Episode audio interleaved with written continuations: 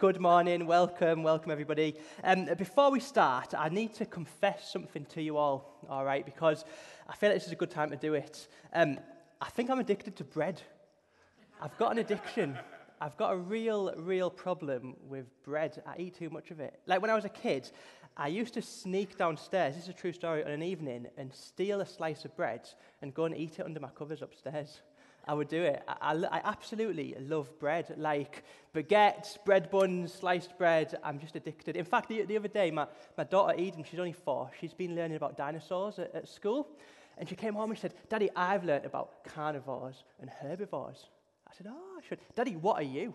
I said, "Well, Eden, I eat so much bread, you have to call me a carbivore because of all of the carbs."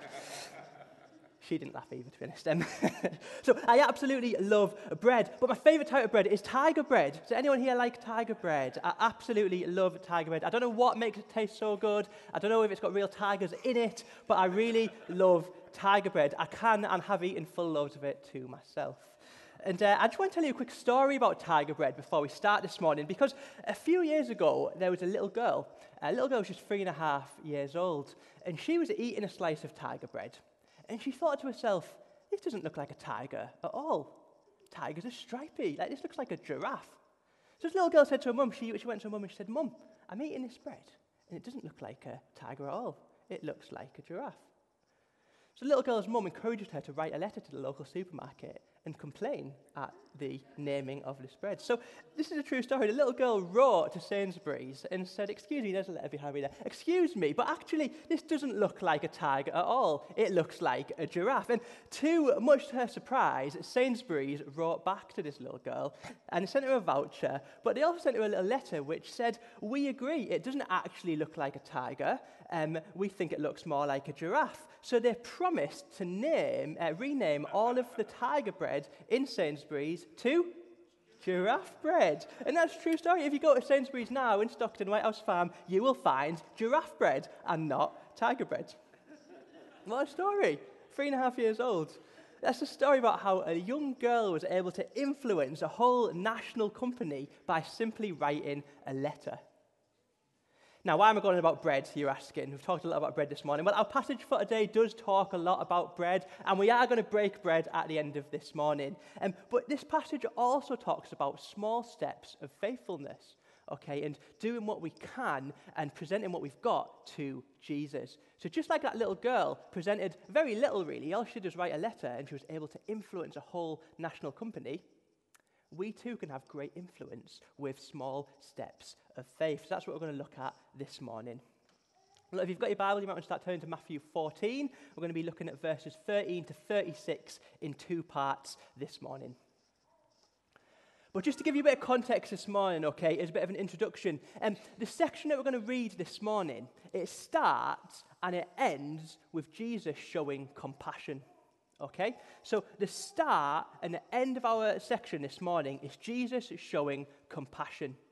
Jesus looks at crowds of people, he has compassion on them, and he heals them. That's at the beginning and at the end of our passage this morning. And just as an introduction, as Christians, we need to model that sense of compassion, don't we?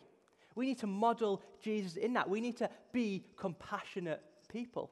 We need to look at others and have compassion for them. Our desire should be to bless and support other people. We need to be compassionate. We heard a lot about that, didn't we, when Natalie Williams was with us a few months back. She talked about being compassionate people. Also, another important introduction to what we're reading today is that last week Andy spoke about the story previously to this one, which was about John the Baptist having his head chopped off. Do you remember that? Nice family-friendly story. So Jesus has literally just heard the news about his cousin having his head chopped off, his cousin being murdered. So that's the context for this morning. Jesus would have been grieving. He would have been dealing with the terrible news. He'd have probably been feeling a little bit down. He'd have probably been reminded of his own upcoming crucifixion. It would have brought it all home to him. Jesus would have been in a position where he had heard this terrible news and he was in the midst of difficulty. And that's the background that we've got to this story. So as we read this morning, we unpack this passage, just have that in your head. That's how Jesus is feeling at this time. All right? Let's read together from verse 13. The words will be on the screen behind me there. So when Jesus heard what had happened to his cousin, he withdrew by boat privately to a solitary place. Hearing of this, the crowds followed him on foot from the towns. When Jesus landed and saw a large crowd, he had compassion on them and healed those who were ill. As evening approached, the disciples came to him and said, "This is a remote place, and it's already getting late. Send the crowds away so that they can go to the villages and buy themselves some food." And Jesus replied, "They do not need to go away. You give them something to eat." "But we have only here 5 loaves of bread and 2 fish, they answered. "Bring them here to me," he said. And he told the people to sit down on the grass. Taking the 5 loaves and the 2 fish, and looking up to heaven, he gave thanks and broke the loaves. Then he gave them to his disciples, and disciples gave them to the people. They all ate and were satisfied, and the disciples picked up 12 basketfuls of broken pieces that were left over. The number of those who ate was about 5,000 men, besides women and children. So here we have one of the most famous miracles of Jesus in the whole Bible. In fact, I'm not sure if you know this, but this is the only one of Jesus' miracles which is told in all 4 Gospels. Okay? Matthew, Mark, Luke, and John. This is the only miracle which is told in all 4 Gospels. It's pretty impressive, right? Let's just unpack what's going on here. Well, as I said earlier, Jesus was withdrawing to a private place to try and kind of grieve the news about his cousin being murdered. He was trying to get away for a second to sort of process it. But when you're as influential as Jesus, people want to come and find you, don't they? Jesus was so influential that the crowds, they came and found him. And Jesus ended up surrounded by 5,000 men. Women and children, as I said at the end, they weren't counted in those days. So we have 5,000 men, so we can kind of roughly guess there would have been about 15,000 people around Jesus at that time. That's roughly half the capacity of the Riverside Stadium in Middlesbrough. That's a lot of people, isn't it? Jesus was surrounded by a lot of people. But as I said earlier, Jesus' first thought when he was surrounded, it wasn't, "Go away and leave me on my own." It wasn't, "Oh, just let me grieve my cousin." Actually, in the midst of his pain and his sorrow, his first thought was to have compassion and heal the sick people in the crowd. That's impressive, right? But just a note here as well, by the way, there's a little throwaway line that says, "Jesus healed their sick," like it's nothing. Like, that's not the main part of the story. It's like, Jesus healed their sick. What's our attitude towards healing?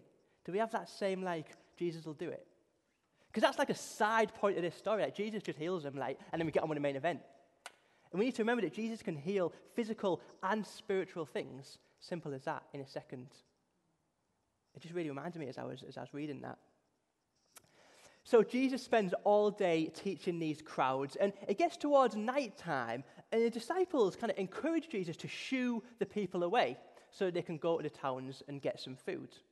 Like, they've been listening to Jesus all day. The disciples themselves were probably hungry. The crowd were probably hungry, and the disciples were like, you know, "Get rid of these guys and let's go and have a dinner. Like, let's go and have a kebab or something." Okay, like, that was the thought that they were having. But actually, Jesus' response was, "No, you feed them." Jesus he wasn't interested in disciples' plans. Jesus had his own agenda. He says, no, you feed them. And here in this little exchange, we have our first observation from this story. See, the disciples only had a tiny bit of food. We learned from John's Gospel, one of the other accounts, that it was actually a little boy who'd brought the food and presented it to the disciples. Think back to our little girl from earlier with the giraffe bread. It was a little boy bringing what he had and giving it to the disciples. And they had only 5 loaves of bread and 2 fish.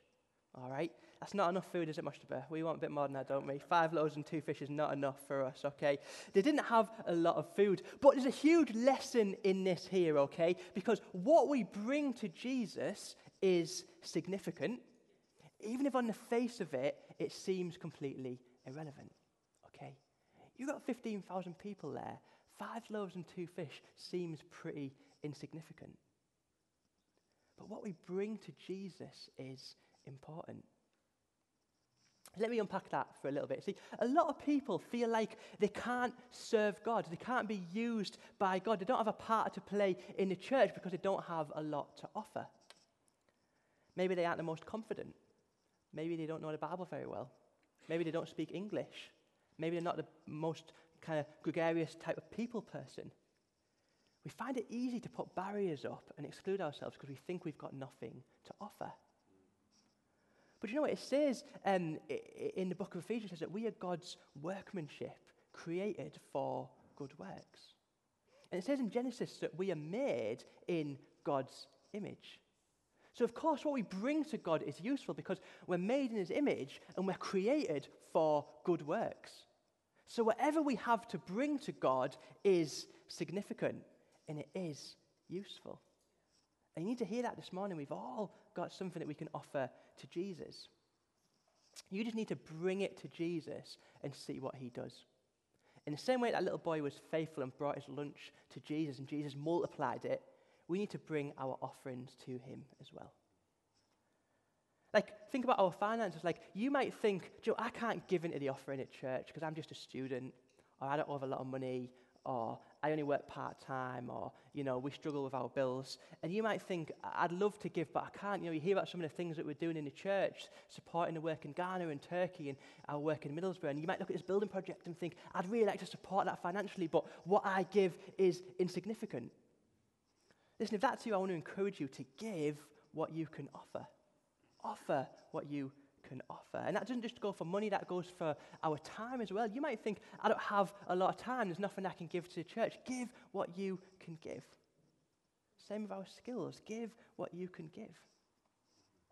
Now, I saw this modelled amazingly a couple of weeks ago. It was someone quite new to church. She's not here this morning, sadly, Debbie, but she came with our Alpha course, and she came in on Easter Sunday, and she had this tray of cakes. There's like, I don't know, 12 cakes on it or something. And she's like, oh, I've baked these, what can I do with them?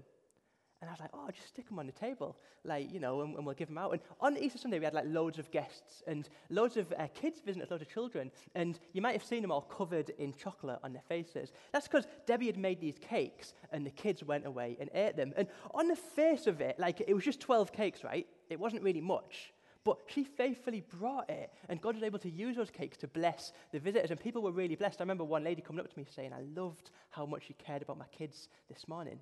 I love the touch of giving them a cake. See, like, what we have to offer is significant.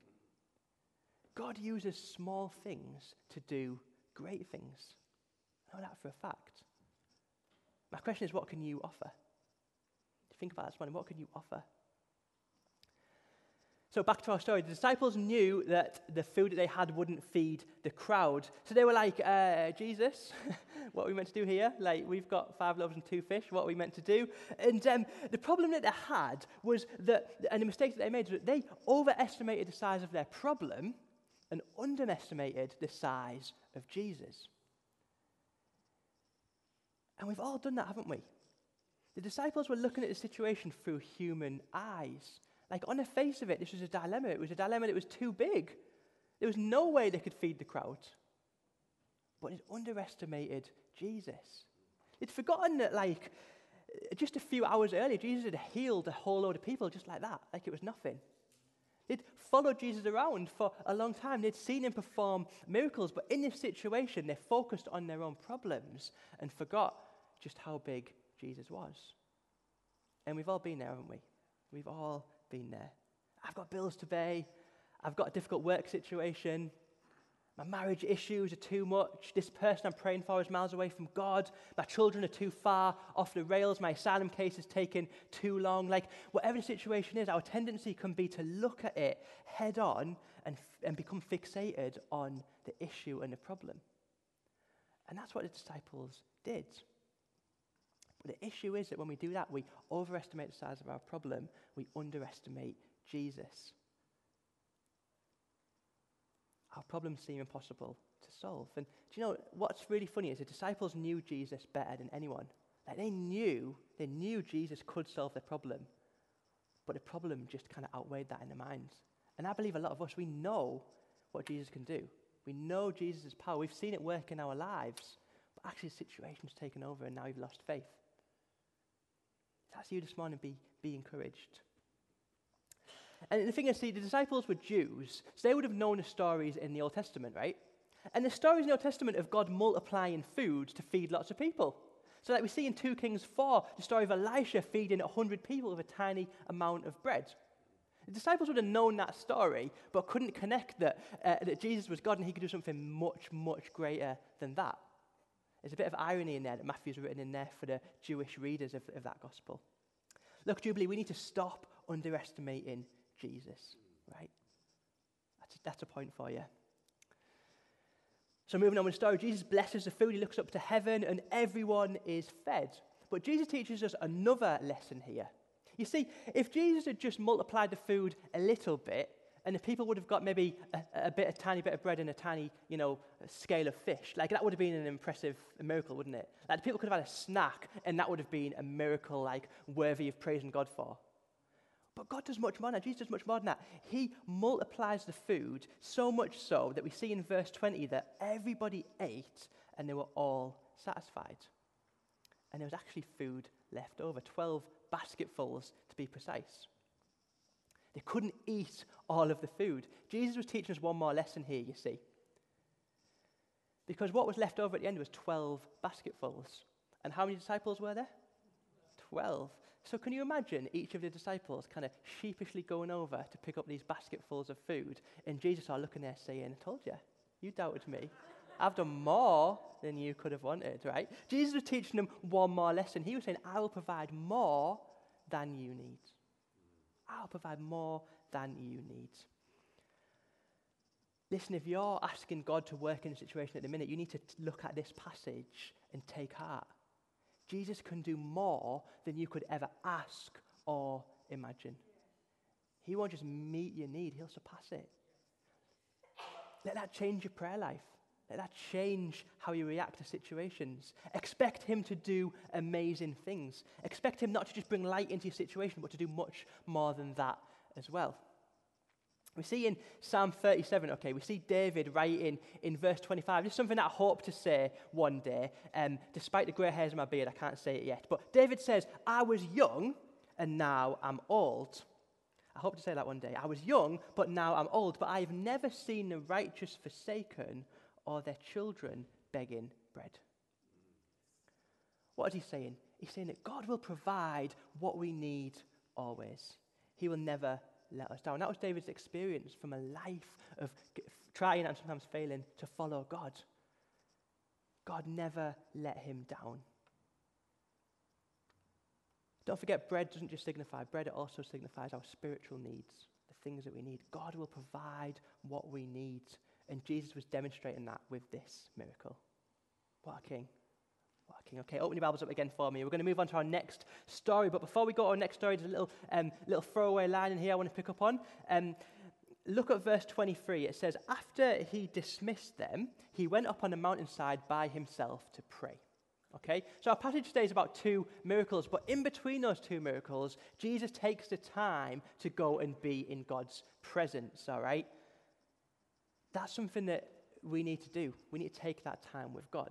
See, as people, we find it really easy to unwind, don't we? Like, we all have different ways where we relax and unwind. Like, I sit and play Football Manager on my laptop. Hayley watches Coronation Street. I watch it as well. But we all need our time to unwind. But actually, what's more important than that is our greater need, which is time with God.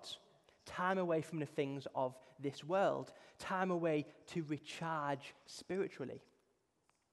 It doesn't have to be a massive amount of time during your day, but try and build that time in to spend time with God. Jesus models that perfectly here. Okay, that's just a throwaway one for you. Let's carry on reading from verse 24. So it says, later that night, he was there alone, and the boat was already a considerable distance from the land, buffeted by the waves because the wind was against it. And shortly before dawn, Jesus went out to them, walking on the lake. And when the disciples saw him walking in the lake, they were terrified. It's a ghost, they said, and they cried out in fear. But Jesus immediately said to them, take courage, it is I. Don't be afraid. Lord, if it's you, Peter replied, tell me to come to you on the water. Come, he said. Then Peter got down out of the boat and walked on the water and came towards Jesus. But when he saw the wind, he was afraid. And beginning to sink, he cried out, Lord, save me. Immediately, Jesus reached out his hand and caught him. You of little faith, he said, why did you doubt? And when they climbed into the boat, the wind died down. Then those who were in the boat worshipped him, saying, "Truly you are the Son of God."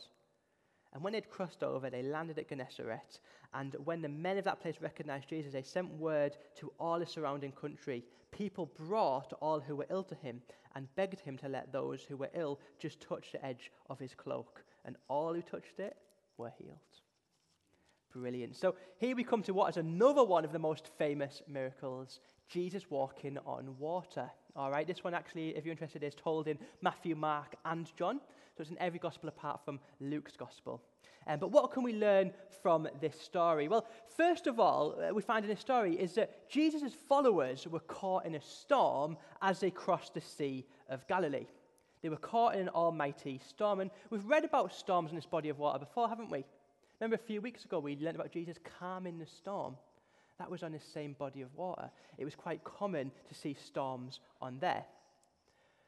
So what we find is Jesus' disciples, many of whom were professional fishermen, might I add, we find these professional fishermen caught in this huge storm. And the first lesson is in that very statement. See, Jesus and following Jesus will not lead to a storm-free life. All right? Following Jesus will not lead to a storm-free life.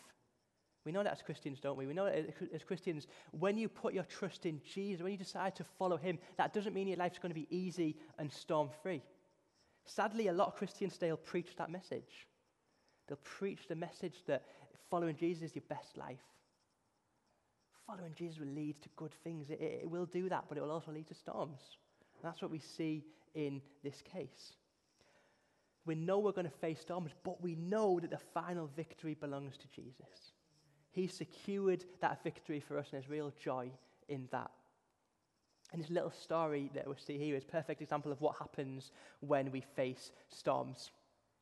So let's read on a little bit. So in verse 25 here, I've been reading the New International Version, the NIV, and that translates it to "shortly before dawn," but other translations say "in the fourth watch of the night." All right, this is significant because that's how they would tell the time in that sort of era. The night would be split into four parts, and this event is happening in the fourth part of the night.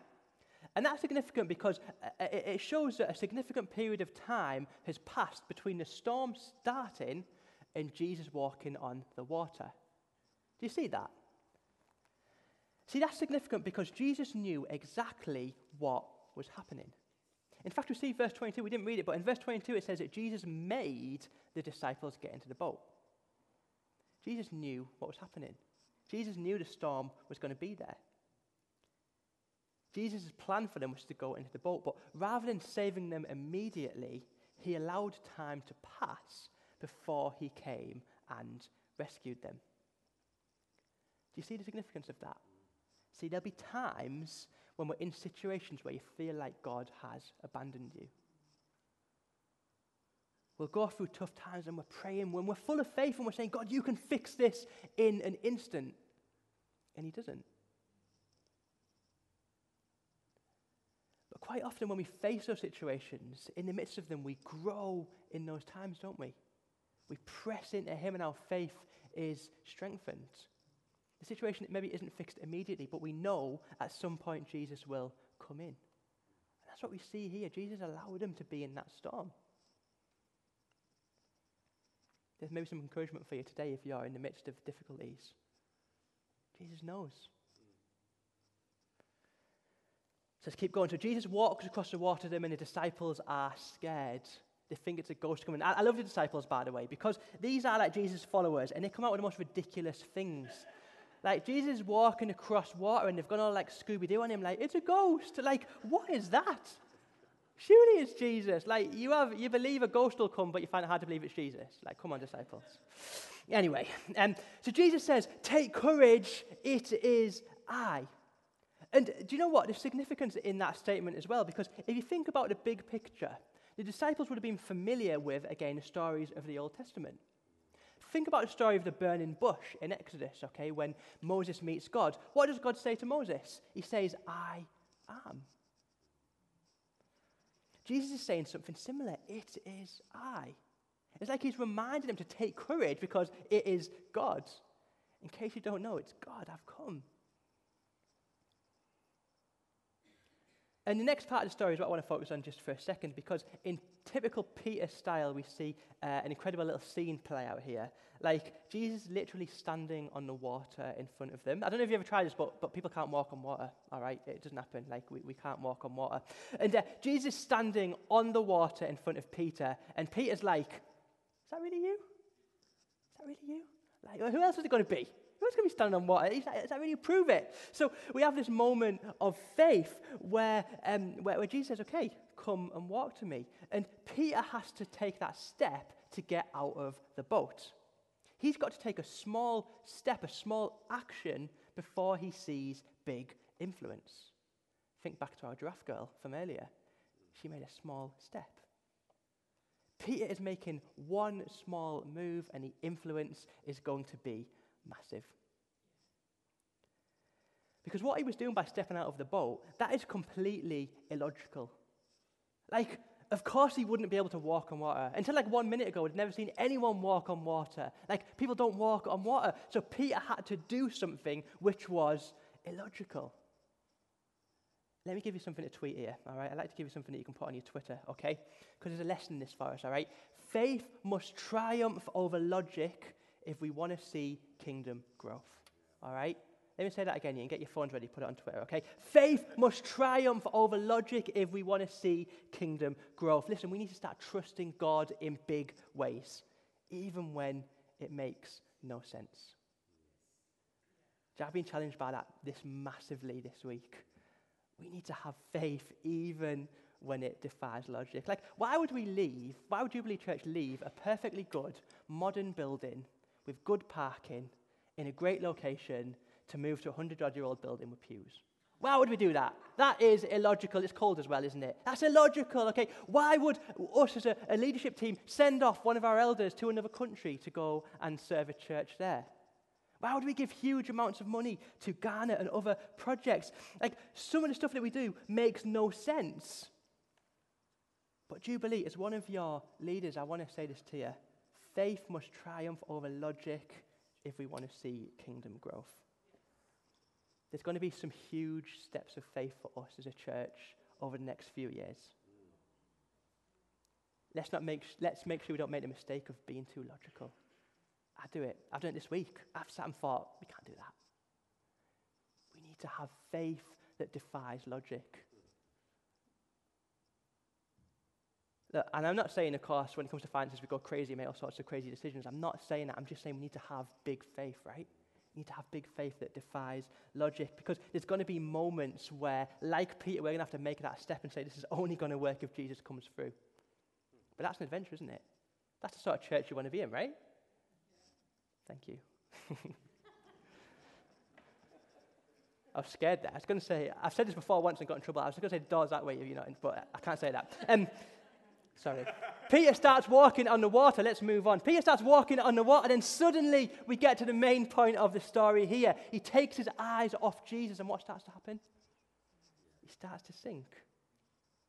And I really feel for Peter here, because this is the most amazing moment of his life, right? He's literally walking on water. He's defying logic when he's got his eyes fixed on Jesus. When he's looking at Jesus, he's walking forward, and it's like, this is amazing. But as soon as he takes his eyes off Jesus and looks at the waves and the wind, we see what happens, right? His fear takes over, and he starts to sink. I think you see where this is going, right? When we take our eyes off Jesus, the storms worry us more. The situations that we're facing define us more. Just so many times Jesus with people, we see people doing amazing things, stepping into God, getting involved with church, serving him, on fire of him, and then suddenly they take their eyes off Jesus and they're knocked off course. We see it time and time again. It happens. I've seen it so many times in my walk with God. People I've looked up to. Like, mature Christians have been doing amazing things, and like, these are my idols, and then they've taken their eyes off Jesus. And things have started to go wrong. They've started to sink. Listen, guys, if you hear nothing else from this talk, please hear this. Keep your eyes on Jesus. Keep your eyes on Jesus. No matter what life throws at you, keep your eyes on him. No matter how big the situation gets, how tough the situation gets, how hard things are at home or at work, keep your eyes fixed on Jesus, or else you're going to sink. And the problem's going to take over. You're going to sink into that difficulty, into that storm. Keep your eyes fixed on Jesus. Because both stories today had the same point in them, actually. In both stories, the disciples looked at the situation. Whether it was, we don't have enough food, or this storm is too big. In both stories, they looked at the situation rather than looking at Jesus. If I can get the band up, please. I'm nearly done. That would be great. Of course, there is hope here as well, because look at the very end of what we read. Verse 31, as soon as Peter cried out, it says in verse 31, immediately Jesus reached out his hand and caught him. Do you see that? Immediately Jesus reached out his hand. See, even though Peter had taken his eyes off Jesus, even though he'd focused on the storm, even though in many ways he'd let Jesus down, when he called, Jesus was there. When he cried out, Jesus was there with open arms to pick him up out of the storm and drag him to safety. This is what Jesus does for us. This is what he does to us. Look, if you've resonated with what I've been saying this morning about taking your eyes off Jesus and looking at the storm, I want to encourage you right now. Reach out to him. If the situation's been tough for you, if you've just drifted slightly, come back to him.